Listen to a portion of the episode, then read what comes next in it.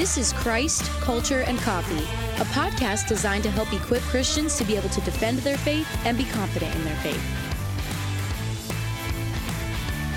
Hey, everybody, welcome to Christ Culture and Coffee. I'm your host, Robbie Lashua, and I am here all alone. If you're watching this on YouTube, you can see I'm all by myself here. I am missing my good friend and co host, Tyler Hurley, this week because he is living it up on vacation. And so, Tyler, if you're listening, I'm envious of you and I miss you and come back soon. Uh, but he will. He'll be back next week and uh, we'll have another episode for you then. But today I'm solo. And so we are going to be talking about uh, kind of something really interesting I've been studying the past couple weeks on prayers of the Old Testament kings and how some of the words they use really relate to our orthopraxy, how we practice prayer. And uh, we're even going to talk about where Paul says, pray without ceasing. So this should be a pretty fun and practical uh, episode on prayer. Uh, but before we get into that, I wanted to give you a coffee tip. All right. So um, we have um, done 180 some coffee tips on this show because we do one every episode. And we've talked about recipes and we've talked about types of beans and we've talked about how long the coffee plant has to grow until it produces the cherries that have the beans inside or the seeds. Um, we have done so many things, but we have never done this coffee tip. And I, I think this is really interesting. So, um, we talked about how it takes four years for a coffee plant to bear fruit and then produce the cherries that have the seed inside that we use as coffee beans. But do you know how long a coffee plant can produce coffee for? So if you're going to grow a coffee farm, a coffee plantation, how long can you count on some of these plants living and producing coffee for you? Especially if you got to wait 4 years until they start paying off. Well, I was digging into it a little bit, and if the coffee plant is taken care of properly, an Arabica coffee plant can produce coffee. Are you ready for this? For about 25 years. Now, that's a pretty great plant, actually. 25 years of bringing forth the most delicious beverage on planet Earth. I think that that's pretty awesome. So, if you are going to uh, get your own coffee plant and you take care of it, you can bet on it uh, producing coffee for you for a quarter of a century, which I think is pretty impressive and uh, is also just another uh, example of God loving us and giving us great plants that last a long time that produce delicious things. So, there's your coffee tip for today. Hey, um, I did want to say something. Uh, we have had many of you reach out to us uh, on social media and comments in, in the YouTube and things like that, just expressing uh, your encouragement for me moving on to STR, uh, to Stand to Reason. Um, we're so thankful for that. Thanks so much for all the encouraging words and all the people sharing about how uh, this, this podcast has really helped in your uh, development in apologetics and evangelism and discipleship. So thanks so much for sharing that. I did want to also mention I am raising my own support to work at Stand to Reason. And if you would like to participate, to partner in that with me, uh, you can go ahead and check out the link in the show notes, click on that, and uh, sign up for a one time donation or a monthly donation. And that would really help me out with what I'm going to be doing at Stand to Reason starting in January.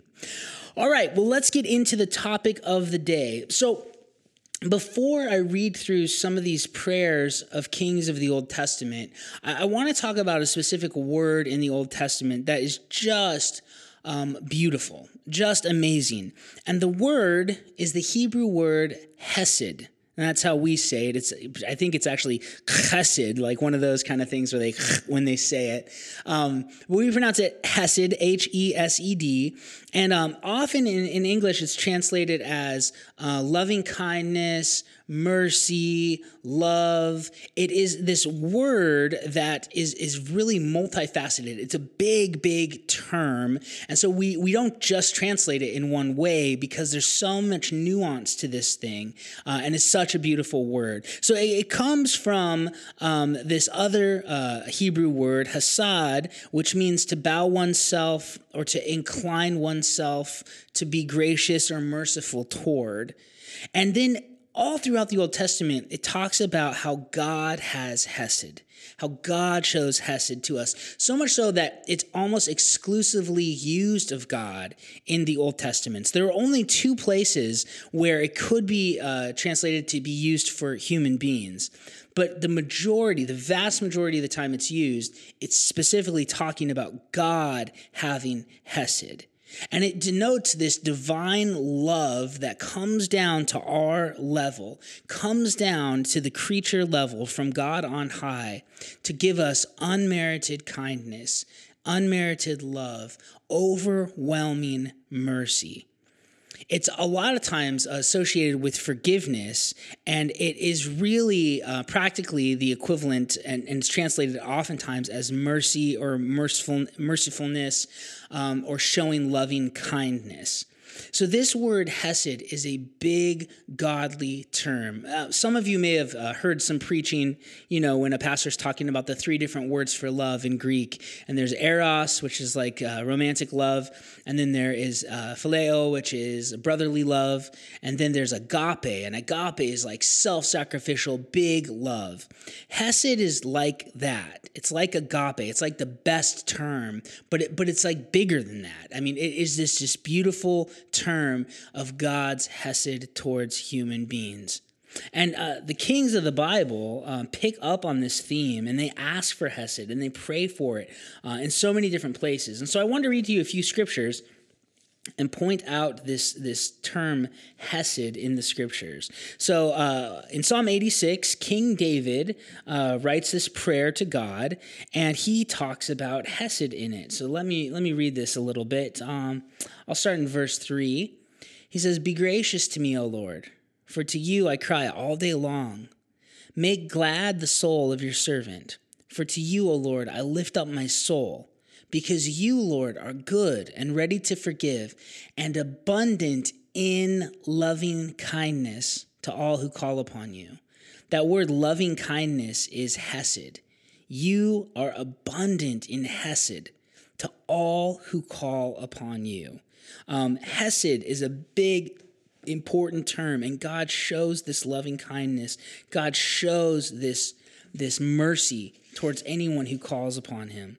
If you skip down in, in Psalm 86 to verse 18, uh, verse 15, David says, But you, O Lord, are a God, merciful and gracious, slow to anger, and abundant in hesed, loving kindness, abundant in hesed and truth. And this is the God that, that we serve, a God who's overflowing with grace and mercy and loving kindness, and who, who comes down and condescends to our level and inclines himself to our needs and gives us his Hesed. That was in Psalm 86. Now I want to switch over to another prayer of David, uh, Psalm 51. So this is when David's busted, right? This is after uh, he takes Bathsheba um, and, and he sleeps with her and she conceives a child and then he has her husband killed so that it doesn't look like he did anything bad, even though he did. So he covers up an affair with a murder. Um, and then the, the prophet comes, Nathan, and he calls him on it. And David then um, writes this psalm, Psalm 51, um, responding to God for the sin that he has committed. So I'm just going to read Psalm 51, verses 1 and 2. King David prays, Be gracious to me, O God, according to your Hesed. See that? According to your loving kindness. Be gracious to me on the basis of your loving kindness, according to the greatness of your compassion. Blot out my transgressions. Wash me thoroughly from my iniquity. Cleanse me from my sin. And I love that. He appeals to God uh, during the greatest time of his, the greatest sinning of his life, the greatest atrocity he ever commits. And he appeals to God being gracious based on his Hesed. This is amazing. So he doesn't just pray for it when things are going well, but this is who he claims God is. He is this loving kindness, merciful, big love type of God, even when we royally screw up, even when all seems lost, we can still approach this God who is full of Hesed. I love that. Uh, another prayer of David in Psalm uh, chapter 25, uh, I'll read verses 6 and 7. He says, Remember, O Lord, your compassion and your Hesed, for they have been from old. Do not remember the sins of my youth or my transgressions. According to your Hesed, remember me, for your goodness' sake, O Lord. I love this. So he's appealing to God to remember that he is a God of Hesed. That's who he is. So this is a characteristic of him. It's not merely something he does, but it's something he is. This echoes a lot of, of when um, John says that God is love, right? God is love. This is who he is. This is who he is. Another psalm where we see this exhibited is in Psalm chapter 40, which is just an awesome uh, psalm. And uh, I'm going to read verse 11 of Psalm 40. Uh, King David said, You, O Lord, will not withhold your compassion from me. Your Hesed, loving kindness, and your truth will continually preserve me. I love that. Your Hesed and your truth will con- continually preserve me. We need the love, mercy, kindness, graciousness, loving kindness of God and the truth to be continually preserved in life. We need that lavished upon us.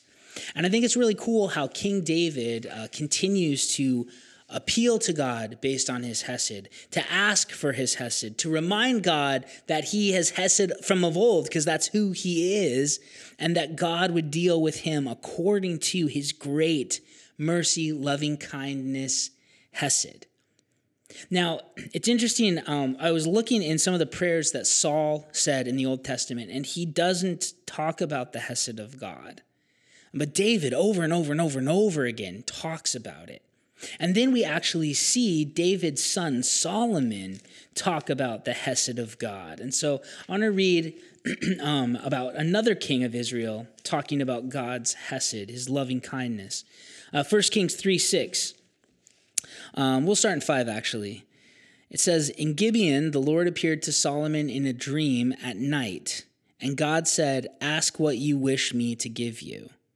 Then Solomon said, you have shown great hesed to your servant David, my father, according as he walked before you in truth and righteousness and uprightness of heart towards you. And you have reserved for him this great hesed that you have given him a son to sit on his throne as it is this day. So Solomon is claiming to be part of God's loving kindness, part of God's mercy to David. Um, God, God uh, made David a promise in in uh, First Samuel seven or Second Samuel seven. It's one of those. I think it's First Samuel seven. And he promises that David will always have a king on the throne. And Jesus actually is a fulfillment of that. But Solomon is the first of David's descendants to sit on the throne and start to fulfill this promise of God. And he says, You showed great Hesed to my dad. And I, in fact, am fulfillment of your Hesed toward my dad. Because you're a God of loving kindness and graciousness. And I think it's interesting that Solomon's prayer to God in this dream where God shows up to him starts with saying how God showed David Hesed. All through the Psalms, David's praying for it. He's praying for it. And then Solomon comes along and says, You did that. You were that type of God. You are that type of God.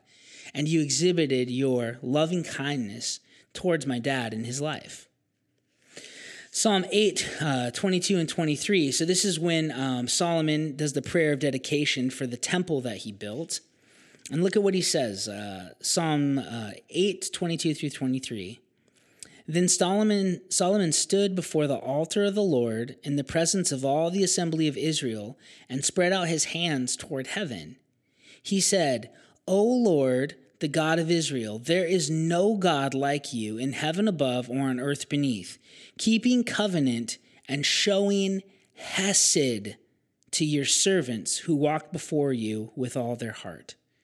You are the God who there's no one else like you keep your promises and you show loving kindness, mercy, hesed towards your servants who walk before you. David asked God for this over and over. Solomon comes along and says, That is who this God is. And he continues to bless us with this. He continues to show us this in our lives. And so this is such a cool Old Testament term. And now, um, how does this apply to us as Christians in New Testament times? Is the question. well, one of the things that's really interesting to look at is there is this book, we've talked about it on the show before, called the Septuagint. The Septuagint. Um, and what it is, is it's a Greek translation of the Hebrew Old Testament. What had happened is once the Israelites came back from uh, captivity in Babylon, once the Persians let them come back, rebuild the wall with Nehemiah, rebuild the temple with Ezra, um, they they didn't know Hebrew very well anymore because they'd kind of uh, learned the language of the land that they were in. And so, uh, what the elders decided, if you, you know, going further and further, Hebrew was becoming less and less spoken during that time. And so, uh, I think it's about 100, 120, 130 years before Jesus, there was this translation that was done by Hebrew scholars um, where they translated the Old Testament from Hebrew into Greek because Greek was becoming the, the language everybody read. And so that's this is called the Septuagint, and um, it's really cool to look at because a lot of the quotes in the New Testament, not all of them, but a lot of them are verbatim from the Septuagint because the New Testament writers wrote in Greek, and so instead of translating it from Hebrew, which they probably learned as kids, into Greek, they just used the Greek translation they already had to quote many of these scriptures. And so all that to say, when we look at the Septuagint, which is the Greek translation of the Old Testament Hebrew, and we go to those passages that I just read to you out of all the Psalms that talk about Hesed and about Solomon talking about Hesed, we, we want to look at which word the Hebrew uh, rabbis and, and scholars chose to represent the word Hesed in Greek because then when we read the New Testament, we can see that that's a, a, concept that kind of applies in the New Testament. So, what was the word that they translated into Greek for the word Hesed? Well, the, the most common that's used throughout the Septuagint for Hesed is the Greek word eleos. Eleos. And this word, all through the New Testament, is translated as mercy. Mercy. I want to talk about a couple of the passages where we see it because uh, it's just fascinating. Um, there's these three stories that are similar, but they have differences. Um, but you see this this appeal to mercy, uh, to Eleos, or to or to God's hesed, to God's hesed coming upon people. So let me read this passage. Um, this is from Matthew 9, uh, 27 um, and this is about Jesus healing uh, two blind men. It says, As Jesus went from there, two blind men followed him, crying out, Have Eleos, or mercy, or Hesed, on us, son of David. When he turned and entered the house, the blind men came up to him, and Jesus said to them, Do you believe that I'm able to do this? They said to him, Yes, Lord. Then he touched their eyes, saying, It shall be done to you according to your faith. And their eyes were opened, and Jesus sternly warned them, See that no one knows about this. But they went out and spread the news about him throughout all that land. Uh, these two blind men appeal to Jesus and ask him for Hesed, ask him for mercy. And it's really interesting because they say, Have mercy on us, son of David. Show us your Hesed. Show us this loving kindness. We know who you are. We know who your ancestor is David, who prayed for Hesed all the time. And you, just like Solomon, are a fulfillment of God's Hesed towards David because you are the heir to the throne who's going to sit on the throne of David forever and ever. It's very fascinating. Have mercy on us, son of David. Have Hesed towards us, son of David. There's another story, and this comes from Luke chapter 17, verse 13. And uh, let me read to you, uh, I'll start in verse 11. Luke 17, 11. Uh, While he was on the way to Jerusalem, he was passing between Samaria and Galilee. As he entered a village, ten leprous men who stood at a distance met him, and they raised their voices, saying, Jesus, Master, have mercy on us. Eleos which was the word that the Septuagint translated from Hesed, right? Have Hesed on us, have Eleos, have mercy on us. When he saw them, he said to them, Go and show yourselves to the priests. And as they were going, they were cleansed. Now, one of them, when he saw that he had been healed, turned back, glorifying God with a loud voice, and he fell on his face at his feet, giving thanks to him. And he was a Samaritan. Then Jesus answered and said, Were there not ten cleansed? But the nine, where are they? Was no one found who returned to give glory to God except this foreigner? And he said to him, Stand up and go your way. Your faith has made you well. Again, have mercy on us, Master. Eleos, Hesed, help us, have compassion towards us, loving kindness towards our condition. There's another story, and this is from Mark chapter uh, 10. And uh, this is from verses uh, 46 through 52. Let me read that. It says, Then they came to Jericho, and as he was leaving Jericho with his disciples and a large crowd, a blind beggar named Bartimaeus, the son of Timaeus, was sitting by the road. When he heard that it was Jesus, the Nazarene, he began to cry out and say, Jesus, son of David, have mercy on me. Many were sternly telling him to be quiet, but he kept crying out all the more, Son of David, have mercy on me. And Jesus stopped and said, Call him here. So they called the blind man, saying to him, Take courage, stand up, he's calling for you. Throwing aside his cloak, he jumped up and he came to Jesus. And answering him, Jesus said, What do you want me to do for you? And the blind man said to him, Rabboni, I want to regain my sight. And Jesus said to him, Go, your faith has made you well. Immediately he regained his sight and began following him on the road. Once again, Jesus, son of David, have hesed towards me, have mercy towards me, have loving kindness towards me. Incline yourself to my plea, help my condition, right? Have mercy on me, O God. And I, and I love the correlation between that Old Testament word hesed and how we see it applied as Eleos in the Septuagint and how we see Eleos used in the New Testament, especially with the cries out to God for help. And the truth of it is, all of us need the ongoing Hesed of God in our lives. And, and what I want you to see is that this was a common theme. This was a common prayer of King David. This was a common theme of Solomon. And this carries over into the New Testament when people needed help from God. They would cry out to him based on who he is and that he's a God of Hesed. Now, I want to take that concept and then I want to apply it to kind of a strange passage in the New Testament. Uh, 1 Thessalonians 1.17. Uh, some of you have, have read this before, and it's, uh, it's a very difficult passage. Um, I want to read it to you. First Thessalonians uh, 1.17. Sorry, I can't find it here.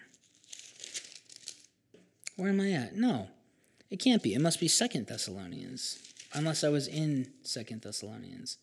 There we go. Okay. Where is this at?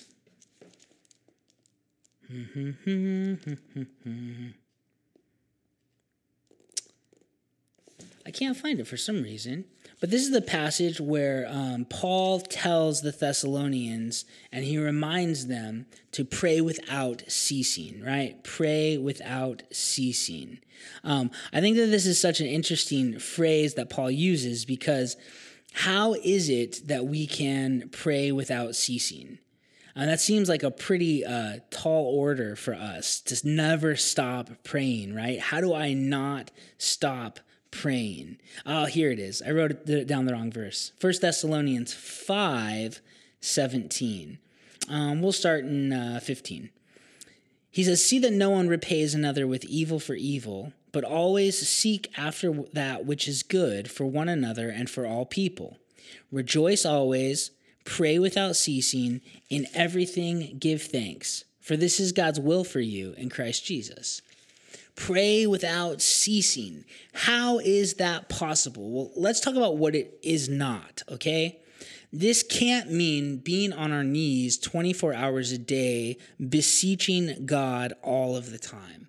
If that's what it meant, well, all of us would be dead because we wouldn't be feeding ourselves, we wouldn't be drinking water, um, we wouldn't be providing for our families. Um, if it means a specific posture of our of our bodies and and focusing on prayer all day long, that's obviously not what it can what it means because we are told uh, a man who doesn't provide for his family is worse than an unbeliever and all of your work do unto the lord and not unto men and take care of orphans and widows in their distress. So we can't do all that if we're literally just praying all the time so, what does it mean to pray without ceasing? Uh, this word ceasing is really cool because it means a continual hacking cough, like when it just starts going and you can't stop it. It's kind of involuntary, is the idea. Prayer just happening. Well, how does this work? I, I uh, was in a class when I was at Biola, and my professor, J.P. Moreland, he taught this fascinating thing about human consciousness and how it is possible for us to pray without ceasing, pray involuntarily, pray um, as a continual hacking cough. And, and, this is how he explained it. Um, human consciousness is an interesting thing and, and i want to explain a few uh, scenarios all of us have been in and experienced with our our consciousness so um, uh, human consciousness isn't so much like a light switch that's on or off, but even when we are conscious, it's more like a dimmer switch where there's like degrees of intensity, brighter or dimmer, in the sense of what we're paying attention to, right? You, you've all sat in class or probably at church um, or in a movie and you've zoned out. We call it, right? I just zoned out for a second. And that means I was there and my eyes were looking at a certain thing, but I wasn't paying attention to it and I wasn't focusing on it. My mind was elsewhere, right? We do this all the time. We daydream. Some of you may be daydreaming right now as you're listening to this podcast or watching the podcast, right?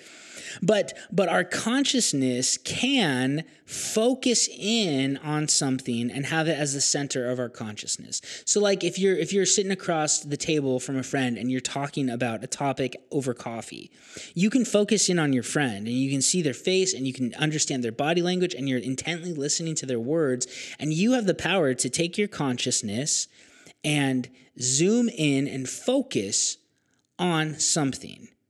Uh, we all have this ability. Now, what else is interesting is we have a field of consciousness that is kind of like what's going on in the periphery of our life. Um, and this has been proven. So if if somebody is focusing, like let's say on a on a conversation they're having with somebody at a coffee shop, and an object is um, brought from the side of the room. Let's say, you know, somebody has a big uh, neon sign that says some strange word on it, right? And they bring it past the person who doesn't even um, acknowledge it or focus on it, but they're talking with their friend and having this conversation. Um, if that object is, is brought alongside of them, there have been studies shown that a person can recall that happening in their periphery, um, in their subconscious. Even if you ask them, "Hey, what was it?" and they go, "I don't, I didn't notice anything," uh, our subconscious can pick up these things in the periphery, and it kind of like uh, filters them out, to be honest. So, so we can focus on something. But these types of things happen to us a lot where there's something in the periphery that gets just ongoing in our mind and involuntarily happens. For instance, have you ever been like at a supermarket or at your favorite clothing store and a song is on over the speakers and you don't even like acknowledge it, you just hear it and you know the song and then um, like 3 hours later you notice that that song is just like running in your mind and you're just you're just repeating it to yourself, right? And then you kind of like go, "Whoa, where, where was that? How did how did that get in there? How did that song get in my head?" Right? We say this stuff all the time. Well, it got in your head because you heard it, and subconsciously you started singing along with it, even though it wasn't the focus of your consciousness, and um, you just kind of kept going on, and it kept happening. Has this ever happened where you, you, you hear a song the night before and then you wake up the next morning and you're like singing it in your mind right as you wake up? You don't intentionally even have to try doing it. It's just involuntarily happening. So this is this is how I think, and, and JP Moreland says we can pray without ceasing in the periphery. When it comes to prayer, it is impossible to keep God as the focal center of our consciousness all day long. But it is possible to develop the skill of keeping God and keeping prayer in the periphery of our minds all throughout the day. So we we can have our prayers playing like that song is playing in our mind. We can have our prayer playing in the periphery of our mind all day. And I, I think it's possible to pray without ceasing if we do this. Now, how, how do you do this, right? Well, there's actually this, this old practice that Christians for the last 2,000 years have found very interesting and helpful. um, and, and what it's come to be called lately is the Jesus prayer. And it's very simple. And, and I know what you're thinking. You're like, why is this with the Hesed idea? Well, here's how it all ties together. Um, the Jesus prayer is just a short prayer and basically says, Lord Jesus Christ, have mercy on me. Much like Bartimaeus in, in, in Mark, saying, Son of David, have mercy on me. We should pray, Lord Jesus Christ, have mercy on me, have Hesed towards me.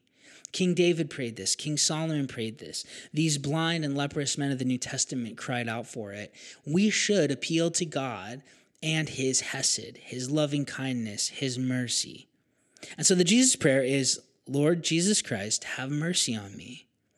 And what you can do, and, and I've done this and it's, it's, it's phenomenal, is, is it's such a short prayer, but try to practice saying it two or 300 times in a day.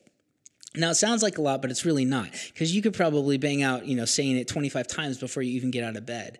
And then while you're in the shower, you could probably do another 25 times. And then while you're brushing your teeth, you could do another, you know, 15 to 20 times. And and it, it doesn't always have to be out loud, but sometimes it can be out loud. But just thinking this prayer, Lord Jesus Christ, have mercy on me. And as you do this throughout the day and throughout the week, what you're going to notice is that that prayer is just playing in the periphery of your mind like an ongoing cough. It's just there. Now, um, I, I, did this for for a while. I, I, heard this and I thought, no way, that can't be true. So I was like, I'm going to try it. It sounds like a great prayer, praying to God for mercy. And so I did. And what I found was uh, after like a day or two, I was just like singing it in my mind. It's just there, and I'm not consciously thinking about it. I found myself, no joke, dreaming about it. I was dreaming about praying this prayer. It was so embedded in my subconscious. And then I found myself waking up with it on my mind and on my lips, saying it. It's a beautiful thing. And we can pray without ceasing in the periphery of our consciousness as we practice uh, the Jesus prayer.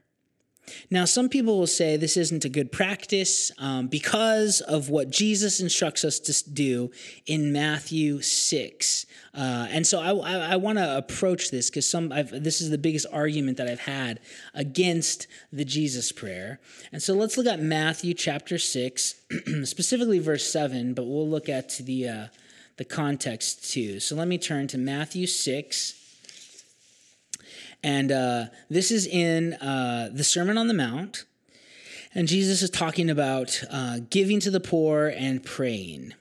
And um, in verse 5, he says, When you pray, you're not to be like the hypocrites, for they love to stand and pray in the synagogues and on the street corners, so that they may be seen by men. Truly I say to you, they have their reward in full. But you, when you pray, go into the inner room, close your door, and pray to your Father who is in secret and your Father who sees uh, what is done in secret will reward you. And then here's the important part for us, verse 7. And when you are praying, do not use meaningless repetition as the Gentiles do, for they suppose that they will be heard for their many words. So do not be like them, for your Father knows what you need before you ask Him. All right? So some people will say to me, Robbie, we should not do the Jesus prayer because it's literally repetition over and over and over, the same prayer over and over and over, right? Well, how, let's think about this for a couple of seconds. I, I, don't think what Jesus is saying in Matthew 6, uh, 7, and 8 is a prohibition against the Jesus prayer. And uh, here's why. I think the key is he says, don't use meaningless repetition. Well, these words aren't meaningless, right? These words are very meaningful, especially if you're considering mercy as God's hesed towards you. It's meaningful. Uh, but the other thing is this uh, Jesus prayed repetitious prayers. Now, think about this. Um, actually, right after uh, what I just read in verse 8, it says uh, that Jesus said, Pray then in this way our Father who is in heaven, hallowed be your name. Your kingdom come, your will be done on earth as it is in heaven, right? And this is the Lord's Prayer. So think about it. He's saying, don't be like the Gentiles with meaningless repetition, but when you pray, pray like this. And then he gives them something to repeat. Do you see that? It's very interesting. He gives them something to repeat. We also know when Jesus was in Gethsemane in, in Matthew 26, he goes to pray and he tells his disciples, Stay awake and pray with me. I'm going to go over there and pray because my soul is in distress. And he goes and prays, Father, remove this cup from me, but not my will, yours be done. And then he comes back and his disciples are asleep. And he kicks them and he says, Hey, wake up. Can't you just pray for me? I'm in an hour of need. I want you guys to stay up and pray for me. And then the text says uh, in Matthew 26, 44, that Jesus went back and he repeated the same words again. And then he comes back and finds him asleep again, tells him to wake up. Then he goes back and it says he went back a third time and repeated the same words again. So Jesus isn't against repeating prayers, all right? He's not against repeating prayers um, at all. He actually tells a parable to disciples and he tells them to be persistent in prayer and not give up, right? And this is that prayer of the persistent widow who keeps going to the judge and annoying him and nagging him over and over and over with her request until he relents and gives her what he wants. And Jesus says, when you pray, you need to be like that. Be persistent. Keep going to God. The Father wants you to keep coming to him. And if you notice, David over and over asked for God's Hesed. It's not a bad thing to ask for repetitiously we can repeat this and ask God to give us hesed, to show us mercy. And so, this prohibition in Matthew 6 is not telling us um, that we can't repeat prayers. I mean, think about it. Like, if you if you can't repeat words in prayer, then you can't pray very long because you run out of words because our vocabularies aren't very big, right? We have to repeat things. Jesus repeated things. He tells them the Lord's Prayer to repeat.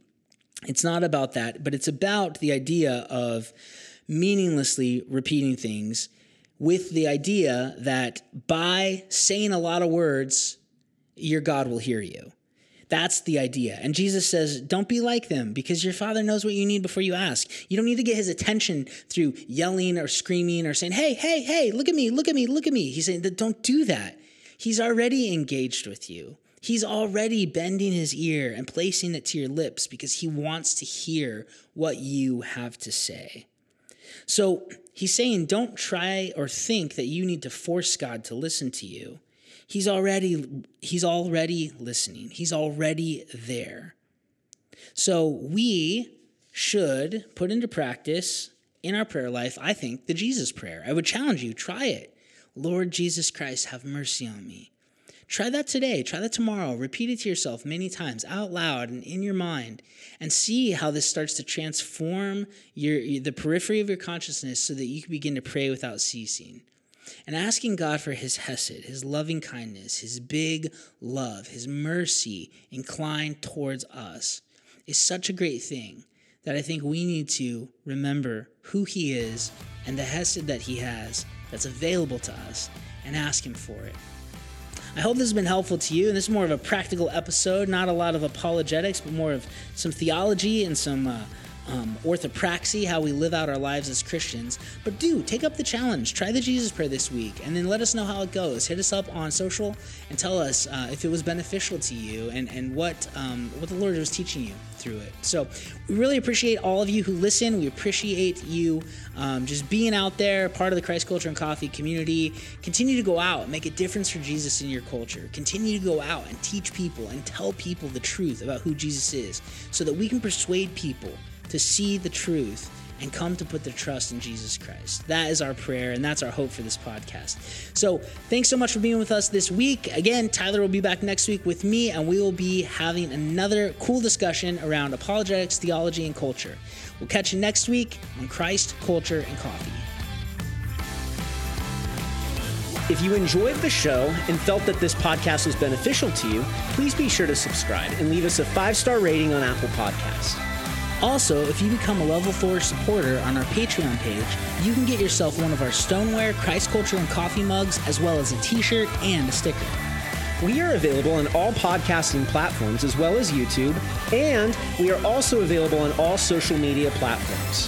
Thanks so much for listening to Christ, Culture, and Coffee.